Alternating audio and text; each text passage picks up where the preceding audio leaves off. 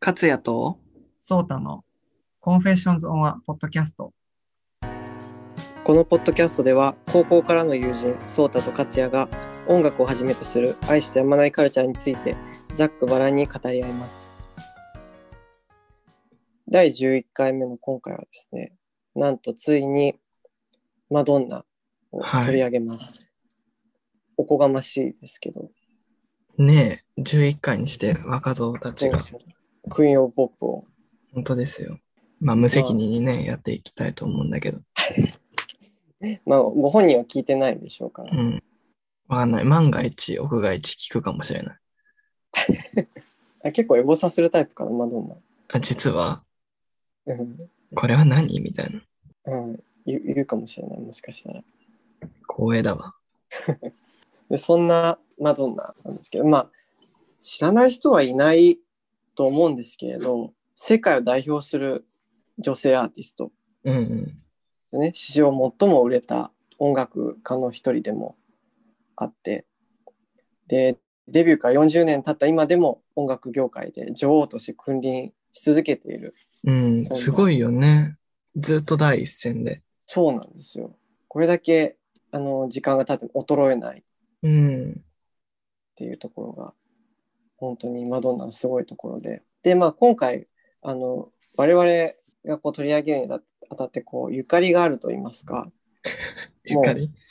えゆかりというかこう、まあ、お気づきの方もいらっしゃるとは思うんですが、この私たちの「コンフェッション・ザ・ポッドキャストのた」このタイトルの元ネタがマドンナのアルバムから引用したうん。ものでして、あの10枚目のアルバム、コンフェッショナルダンスフロアのオマージュといいますか、オマージュ。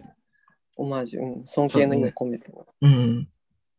ということで、この、あの、名前を付けさせていただきました。なので、やっぱり、こうね、いずれかはマドンナの特集を組まないといけないなとは思っていたんで、そうだね。まあ、責任を取るっていう意味でもね。あそうそうそうそう。なんで、あの、今回は、その責任をこう果たしていこうかなと 思います。でまず、まあ、お互いそれぞれこうマドンナとの出会いがあったと思うんですが、かっちゃんはいつが初マドンナ結構初マドンナ遅くて、うん、あの、2012年頃に、うん、あの、コンプリートスタジオアルバムスっていう、こう、1枚目から11枚目までのアルバムを全部集めたボックス、すごい格安ボックスが出てて、 うん。なんか目覚ましテレビとかでも特集されてたんだけど、あそうなんだ。そう、なんかそれをね、親戚のおじさんが、こう、かっちゃんマドンナ聴きなよとか言って買ってくれ て、その時全然、マドンナ名前しか知らなかったんだけど、うん、こう半ば無理やり渡されて11枚急に、うん、家にやってきたっていうのがこうマドンナの出会いでうん。 結構その当時はハードキャンディーとコンフェッションズ・オン・ダンス・フロうアのん。 2枚を結構リピートしてたかな。新しめの2枚だよね。そうだね、その中では多分一番新しい2枚をうん。うんずっとリピートしてましたね。それプレゼント、あの誕生日プレゼントとかそういういや、なんか唐突なプレゼントだった。こうあげるよって言って。ずいぶんパンチの効いたうん。まださ CD1 枚とかだったらねアルバム1枚とかでわかるけどいそうそう。きなりボックス初心者にボックスでしょねえ、なんか教養をつけなさいってことだったのかな。ああうん。音楽的教養としてのまずそう。おじさん本人はね、あの、デビューアルバムをめちゃめちゃ聴いてたみたいなんだけど、あそうなんだそうそう。青春だったかもねそうだね。うん。僕の初マドンナ結構早くてうん。父親がすすごい好きだったんですよマドンナあ、そうだったんだ。であの2枚目のベストアルバムうん。 GHV2 っていうあのがって怖いやつね、顔が。あ、そうそう、すごい顔のドアップで、うん。もうなんか、なんか5秒以上目を合わせたら石になっちゃうぐらい メデューサじゃん。ん。 そうそう、それぐらいのジャケ写のベスト版があって、で、それをよく流してたんですよ。へー父親がで、その時だから幼稚園ぐらいの時うんうんうん。で、なんかまあさらっと聞いてたってぐらい、あ、またな流してるなぐらいで。ああ。で、すハマったのはもっと後かな、小学校2年、3年ぐらいの時。へえ、早いね、初マダーナ。そうだね。結構早い。まあ、平均的には、平平均って何って感じだけど、 うん。早い方かもしれないね。そうだね、平均値取ると多分かなり早めなんじゃないかうな。んうんうん。そう、あの、ちょうどその2005年ぐらいうんうん。に、あの、あ2006年か。2000あ2005年に、そのコンフェッション・ザ・ダンス・フロアっうんうんていうアルバムが出て、その時に結構メディアに出てたっていうのもあって、こう、よりマドンナを聴くようになった。うん。ああ。あの、ライブの DVD とかってみたりとか。そうだ、結構ライブの DVD 買いがちだよね。意外とその時は結構買ってた。最近買わなくなっちゃったけど。うん。父親もすごい好きで、その、コンフェッショナルダンスフロアのツアーの、うんうん。そう、だから親子で見てたり、へえ。その時もあの来日とかして、日本をこう盛り上げていたんですけれど、うん。結構あの日本、マドンナって結構、あの、日本に来日して、こう、エピソードを必ず爪痕を残して帰っていくうんと言いますか、結構あの、強烈なエピソードが数ありましてはい、なので今回はそのマドンナが日本で起こした事件簿ベスト3を紹介しようかなと思います。まず一つ目がですね、ドラマ中堅八高事件です。うんこれ多分分かんない人には本当に分からないかもしれないんだけどあの日本テレビで10年以上前にドラマコンプレックスっていうあの週替わりで単発ドラマうん。 2時間ぐらいのドラマを放送するっていう番組があったんですよ。全然僕覚えてないんだけど。自分も全然。うん。うん、でなんかこのマドンナ側のレコード会社との契約だったのかその3ヶ月間うん。そのドラマが放送されている時に必ず「コンフェッショナルダンスフロア」の収録曲を1曲ずつエンディングテーマとして流してたんですよ。うんうんだから毎週違うドラマでこの週のドラマにはこの曲がエンディングテーマ。うん。すごいね、この週に結は構うん強力プッシュだね、それは。そうそう、すごい大掛かりな宣伝の仕方をしていたわけなんですよ。で、まあ、ある州で、中堅八校って、あの、まあ、今では東京の待ち合わせ場所になっている、うんうん。あの、秋田犬、あの、飼い主をこう、ひたすらこう、待ち続けた。うん中堅の。そうそう、忠誠心のあるワンちゃん、ハチの、その実話を元にしたこうドラマが制作されて、泉ピン子さん出演ではい。やってたんですよ。で、すごいもう、やっぱりあれって感動的な話なわけじゃんか。飼い主がさ、亡くなってからも、うん。ご主人が亡くなってからもひたすらこう待ち続けてるっていう。で、泉ピン子さんはそのご主人の奥さん役だったのかなうんうんうん。でそれドラマのラストではあのハチがこう最後息絶えてうん大勢の人に囲まれながら天国へととこう旅立っていくっていう感動的な。そうそうそうクライマックスを迎えるはずだったんですけどその時のエンディングテーマとして流れたのがアルバムで一番こうエキセントリックなダンスナンバーの「ハウ ハイ」だったんですよ。最悪だよね。そうこれなんで誰も止めなかったんだろうって思って。うんうん。でもう涙を誘うどころかその珍妙なイントロが流れ出しちゃってこうおお茶の間がもうパニック状態物理になってますででこれあの最近その日テレの番組なんかでマツコ・デラックスさんがうんうん。日本テレビ史上に残るこうお気に入りの映像衝撃映像ってことで取り上げてたんですよだからそれがきっかけで僕も知ったんだけどうん。だから本当にあの簡単に映像見れないのが残念なんだけど本当強烈強烈だったよねあれうん。あの、見せてもらって知ったけどう、ん 強烈というか、申し訳なくなってきた、いろんな人に。そうそうなんか誰も得してないというか、うねん。こうだから泉ピン子さんがさこう「ハチ!」って言ってこう駆け寄って スローになった瞬間にビヨーンっていうイントロが流れてダンスナンバーが始まるっていう衝撃的な映像だったんですけど様子がおかしい。そうそうずっと様子がおかしい。 であのエンドロールでご主人と天国で会うシーンがあるんだけどそこでもひたすらダンスこうビートの強いハウハイがこう流れてるっていうこうい契う約上ね、ね、きっと。うん、そうそう契約上仕方なかったんだと思うんだけどこういう事件がありましたはい。で2つ目の事件が椎名林檎のダンサー横取り事件ですこれはもうそうだね。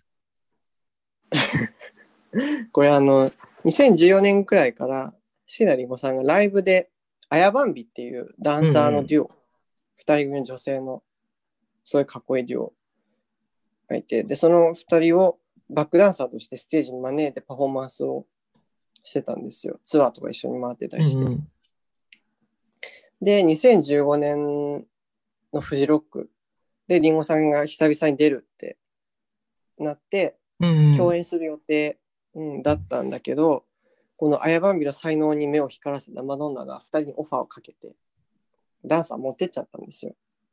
あやばんびの2人を。でなんか後日椎名林檎さん宛てにこう「Sorry」って書かれた手紙が届いたらしくてうんうん。誠意。サインがしてあっただけでこの文章の最後に「またな」って書いてあっただけで私本人がその文章を書いたかどうかっていう真相はまだ定かではないらしいんですけど、そうだね。ちょっと怪しい。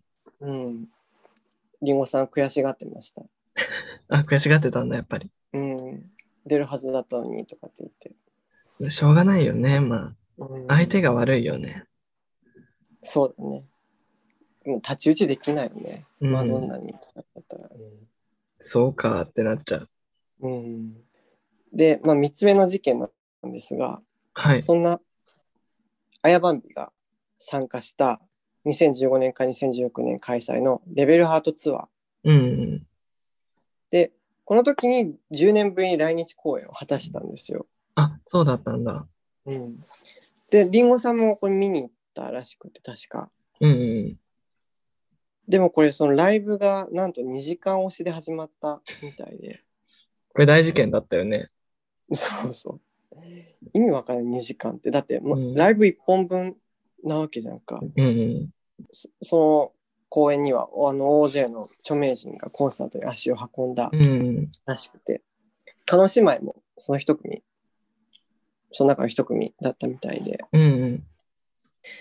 で、あの、叶姉妹ってブログあるじゃん。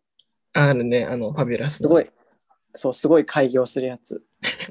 で妹の美香さんがあの載せてたんですけど、2時間押しで始まって、まあ、ちょっとあなんかこんなもんなのかなっていうふうに話したあの姉の京子さんが、あれは放置プレイなのだから、待たされることでアメージングなご褒美は、より甘美な快感へ、彼女のコンサートの演出の一部でもあると理解してって、と言ったらしいって。あそうか、放も置のプはレイだ言いよう。うん。本当そうなんですよ。ものは言いようで、随分ポジティブに捉えてらっしゃるなと思ったけど、まあ確かに放置プレイって考えたら、ね、よりこう、楽しめる要素になってたんじゃないかなっていうふうに思います。はい。でもニュースでブチ切れてたファンの人とか載ってたけどね。当時。本当こう終電が間に合わないとか。あうんうん、だってうんうん11時終わりとか。 すごいよね。そりゃ怒るようんね。。聞いてないもんだって2時間押すなんて。うん。いくら放置プレイでもね。うん。で、まあ以上、はい。マドンナ、日本での事件簿でした。ここからはですね、 2人が一緒に選んだアルバム3枚、ベストアルバムトップ3うんうんうん。紹介したいなと思います。でまはずい1枚目、1998年発売の7枚目のスタジオアルバム、レイ・オブ・ライトうんで。す。これあの、マドンナがあの出産後初のアルバムっていうことで、結構なんて言うんだろう、母性が出てるっていうか、そうだね。D は通りがちな。やっぱあるよね、こう一回さ、母になって、うんうんちうょっん。と路線変更じゃないけど、こう、エクスペリメンタルになるというか、オルタナティブに生きるやっぱりねというか人人間の神秘みたいなものを知って、うんうんうん。一瞬人知を声かける時期があるよね、みんな。あ、そうそうそうそうそ うそう。ディープあるあるでね、やっぱりリンゴさんでもビヨンセでもうんうんうん。あるし、あ、リンゴさんもあるんだ。リンゴさんあった、あの、産後初のアルバムは、随分エクスペリメンタルなあ、そうなやんつだだっ。た。またちょっと後で聞いてみようん、でまあこれまでそのダンスミュージックをこう色濃く出してたりあとう。はうん結構さこう過激なこう性的な描写というかそうだね。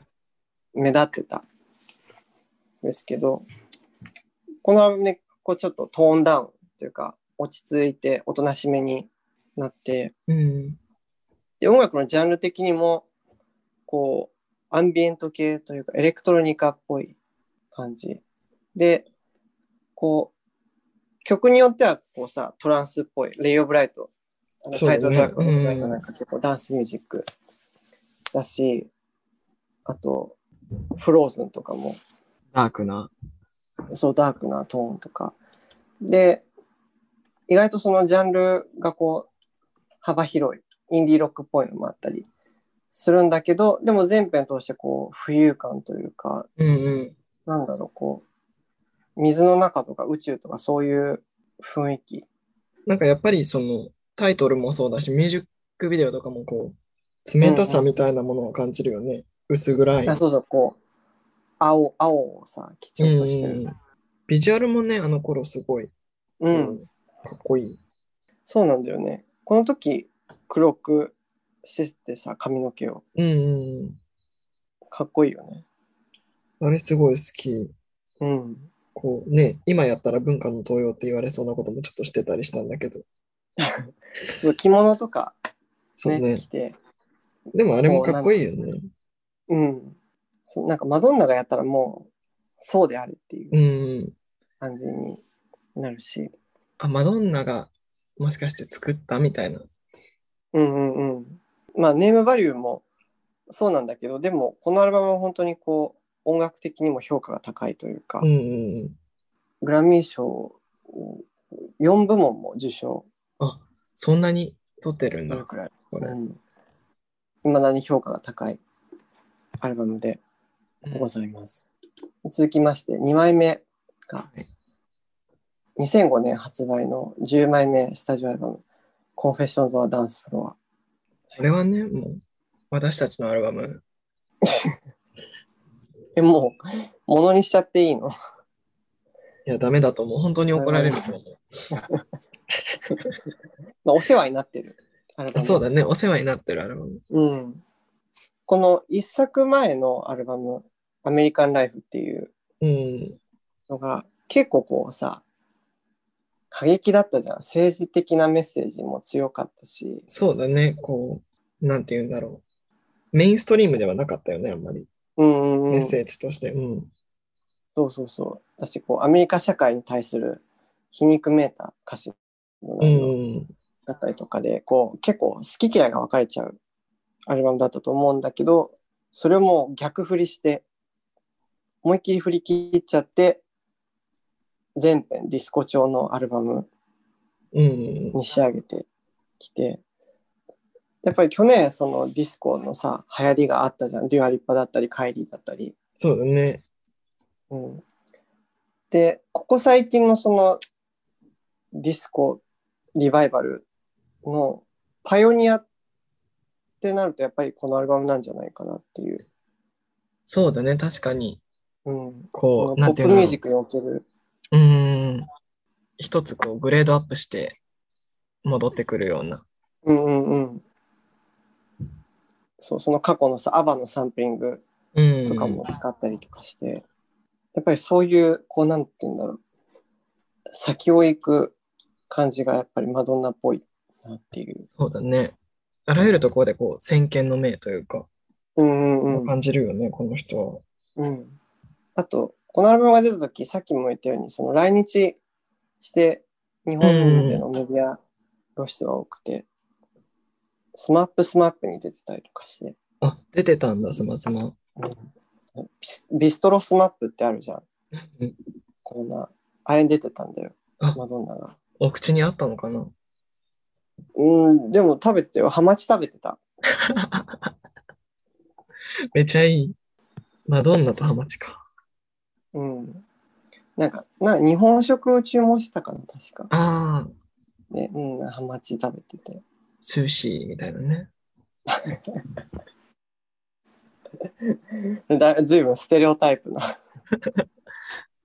いや3枚目はい。のアルバムですが2015年発売の13枚目のスタジオアルバム「レベルハート」うんこれはだいぶあのかっちゃんにとって思い入れが強いというか思い出のあるアルバムなんじゃないかと。そうね。おじさんから、こう、なんていうのいただいた、うんあのーうんコレクション、コレクションじゃない、ボックスの後、うんうんコマドンナを一通り聞いてみて、自分でこう、意思を持って購入したアルバムがこれだったな。レベルハート。うんうんうんうん。ん、いいよね。こう、今聞いてもすごく。そうなんだよね。あの、いい曲で構成されたいいアルバムうん。が、やっぱりその、1個前、2個前、ハードキャンディー、MDNA、ちょっとこう、瞑想そうだね。だった感じがあって、まあ、原点回帰っぽさがあったんじゃないかな。例えばその先行シングルの Living for Love うん。なんかはやっぱりこう90年代でハウスとかを取り入れてて、こうなライクんアッかプ、やとか防具の時期のう感じもあっんた、し、前作2枚はこう、若さに執着してしまった感がこ う、ある気がして。うんそれちょっとこを、うねい意地でも流行うんうん。に乗ろうみたいな、それをこう、うまく自分の年齢を受け入れた上で、でも流行はちゃんと抑えてきたアルバムがこれかなっていうのはすごいうん、思うな。そうなんだよねそのこううまいことじ時代と自身のそのキャリアをうんうんこうつないだなってこう感じさせるのがやっぱりプロデューサーの起用というかうん。うんうん結構こう制作陣見ると豪華な今見るとすごい豪華といううか、んうん。アビーチだったりディプロとかカニエ・ウエストソフィーエメニケもいるしうんチャンス・ザ・ラッパーもいてすごいよね、こう、なんて言うんだろう。この頃ソフィーとかさ、うんトラビス・スコットとか、あとあのチャンス・ラッパーとかって多分そこまで今ほどあれじゃなかったじゃん、影響力がそうそうそうそうなかった人たちをこうフックアップしたっていうことでもすごく価値のあるアルバムなような。うん、それこそ本当にさっき言ったみたいな先見の明うんうん、本当に。がもう本当働いてたんじゃないかなっていううん。ただやっぱりこのアルバムで一番こう、記憶に鮮明に残ってるシーンっていうのは、あの、ブリット・アワーズなんだよね。うん、覚えてるあれ。うん、忘れられないよねうん。あの、まあ階段をね、登りながら、リビング・フォー・ラブをパフォーマンスしてるときに、こう、ダンサーの人が、マントみたいなのを引っ張って、うん外そうとしたときに、マントと一緒に転げ落ちていくっていうね、そマドンナが。うあれ衝撃映像だったよね、うん。あれ、通学中のバスで確か見て、高校の通学中のバスでね、え、落ちたみたいな。うんうんのがすごいこう、もう5年、10年前のことだけど結構ね、強烈だよ、未だに。なんかさちょっと踏み外したとかじゃないレベルだったじゃんうん。もうゴロゴロゴロってさスタントみたいな勢いであんな綺麗に落ちるみたいな。うんだいぶヒヤヒヤした瞬間うん。ではあった、でもあれで立ち上がってちゃんと歌うっていうところがまたこうう、ん曲のメッセージにもちょっとつながっていて、実は演出なのかもしれない。ちょっと功を奏した感はあったかもしれないもしそかうしだたらね。うんまあこんな感じでそんなアルバム3枚でしたね。はい続きまして今度は2人がそれぞれピックアップしたうん好。きな曲ベスト3を発表したいと思いますはい。じゃあまず僕の第3位から2000年発売のミュージックよりはい。ゴーン、ゴーン。ゴーン、カルロス。ほんと好きだよね、それ。うん、ゴーンって聞くために、やっぱりカルロスさんが出てきちゃうんだよね、頭に。出ちゃうよね。うん。これはアルバムの、あの、鳥を飾るバラード。うん。マドンナって結構、あの、バラードでいい曲が多いんですよね。うん。うん。やっぱりこう、ミュージックとかさ、ハングアップとか、そういうアップテンポな曲がヒットしがちなんだけど、隠れた名曲でバラードがいいいいやつたくさんあって、うん。で、ゴーンもその曲、ゴーンもその中の一曲うなんんで。すけど、この曲が入ってるミュージックってアルバムは全体的にこうアコースティックギターをこう光らせるようなメロディーの音楽構成になってて、で、このゴーンがもうその、本当にただギターのこう、なんていうのストラムだけコード弾きで見せるバラードになってて、なんだろう、こう相性がいいんですよね。マドンナの歌声とギ、あの、アコースティックギターのああ、音色が。へえ、ちょっと、あれだな、これ。勉強不足だな、この曲。これだぶだだいぶマイナーな曲なんじゃないかな。そう、でもマドンナのアルバムってバラードで終わりがち。ああ、だいたいそれいい曲なんですよね。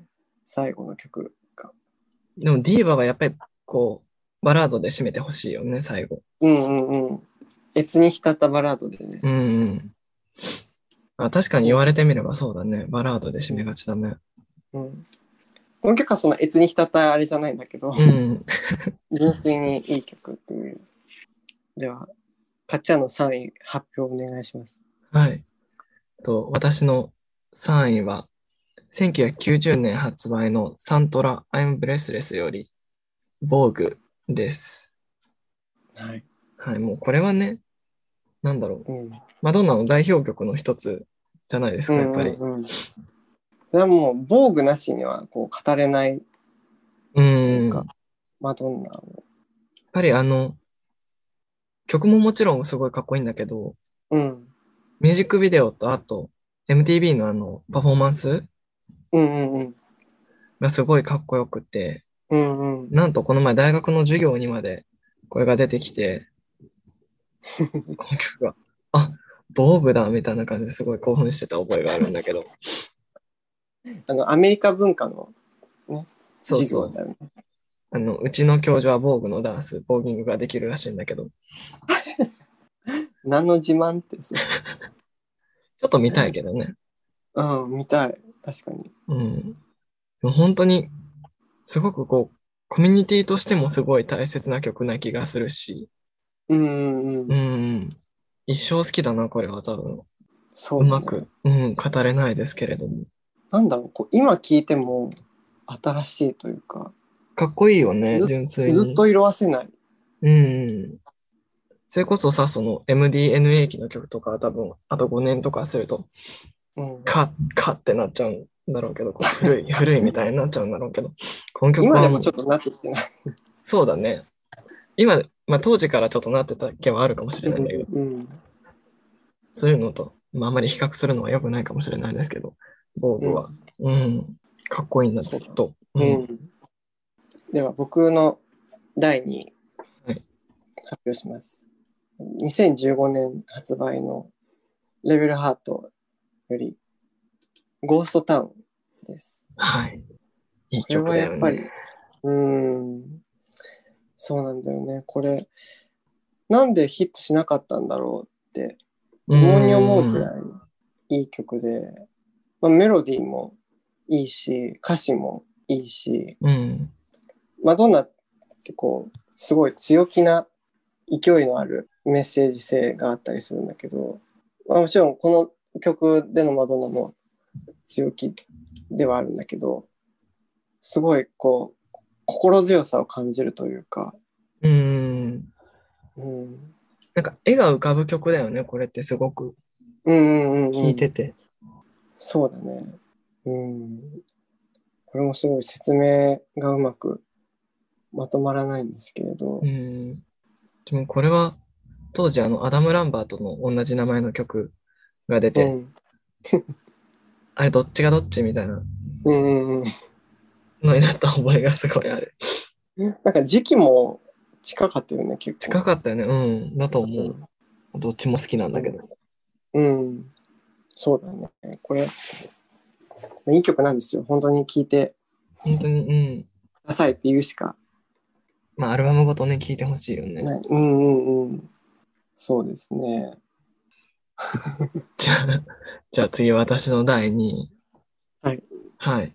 と、1994年発売のアルバム、ベッドタイムストーリーズから、えっ、と、Take About です。はい。これは本当にもう珠玉のバラードというか、うん、それこそアルバム最後を語るうんうん。バラード、か飾るバラードですけど、うん、ね。こう、ベイビーフェイスを持ってきた、完全にこう、うん R&B に寄っうんうたんアルバムですごい好きだったんだけど、その中でも、これは本当にうん。名曲だよね。うん。うん。そうだね。なんか、マドンナと R&B の相性、すごいいいんだなっていう。うん。なんか改めて何でもできる人なんだなっていうのは。そうそうそうそうそう。なんか、凛としてるよね。この当時の。ミュージックビデオもそうだけど。うんうんうん。なんて言うんだろうな。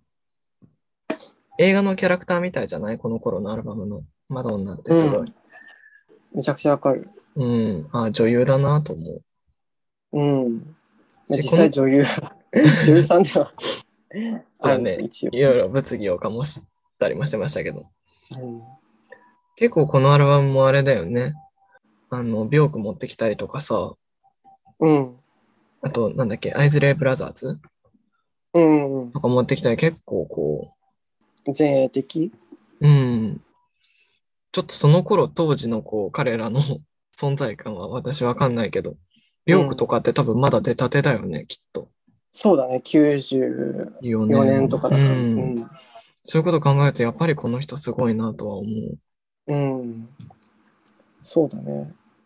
でもやっぱり、あんまりこのアルバムって売り上げが良くなかったから、ちょっと時代が追いついてそうだねなか。ったっていうのはあるかもしれないね。しまあ、それこそ地味なアルバムではあるよね。うんうんうん。こう、テイクアバウが多分一番売れてるのかな、このアルバムでは。どうなんだろそうだね。う。うん。シングル曲では。テイクアバウはすごい売れてるんだ、でも、今見たうらんうん、けどそうだね、アルバム全体としてこう、パッと目立つアルバムではないよね。うん。多分それがこう、レイ・オブ・ライトにつながって、成そうだ功したね。なんじゃないかなっていう。うんし、そのだからこそ今でもその2枚は聴けるよね、こうんうう、んうバんッと、うん、こう、1回のインパクトだけじゃないみたいな、ずっと残るうんうんアうんルバムだなと思う。そうだね。なんか、去年とかにさ、ちょっとトレンドに上がってたことないトレンドっていうか、iTunes のアルバムチャートで1位になってたみたいな。あれね、ああとの、さ、いろんな、それこそマライアとかも、なんかいろんな人がこううんうん1位にうんなってたよね。なってたなってた。うん。Justice for Not Myself Tonight だっけあれえ、バイオニックの話そう。あれが確か iTunes のミュージックビデオチャートで1位かなんかになっててあ、そうだったんだ。そっか、ミュージックビデオチャートなら狙えるなと思って、ちょっと面白かった覚えがある。なんかこう、多分本当に時代が追いついてなかったんだろうなっていう、当時。うんうんじゃあ僕の第1位をはい。発表します。えー第1位は、えー1998年発売、レイ・オブ・ライトから、The Power of Goodbye です。いい曲だよね、これも。うん、これ本当にいい曲。あの、今回のエピソードで、あの、前半にマドンナを聴くようになったきっかけを話したんですけれど、うんうん。そのベスト版の GHV2 にこの曲が入ってて、あ、そうだったんだ。うん。多分その時から好きだった気がするな、この曲は。すごいね。幼稚園児でパワーブックパイ。ザバウこの曲はすごいこう、自分にこう引っかかったというか、うんうん。やっぱり母としての優しさじゃないけど、まあ、優しさであったり、温かさみたいなのが出てるバラードなんじゃないかなって思う。強い。いよね。うん。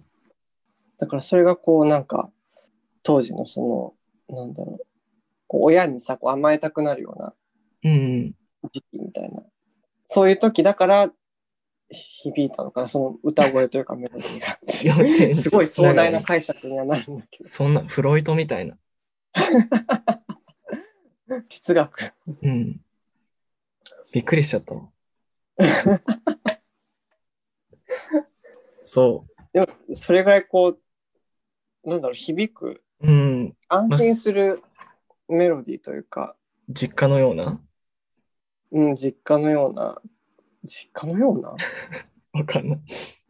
まあこうなんだろうコード進行なのかうん歌声なのか、こうすごい落ち着くようなサウンド楽曲の構成うも、んうん大凶みたいなね。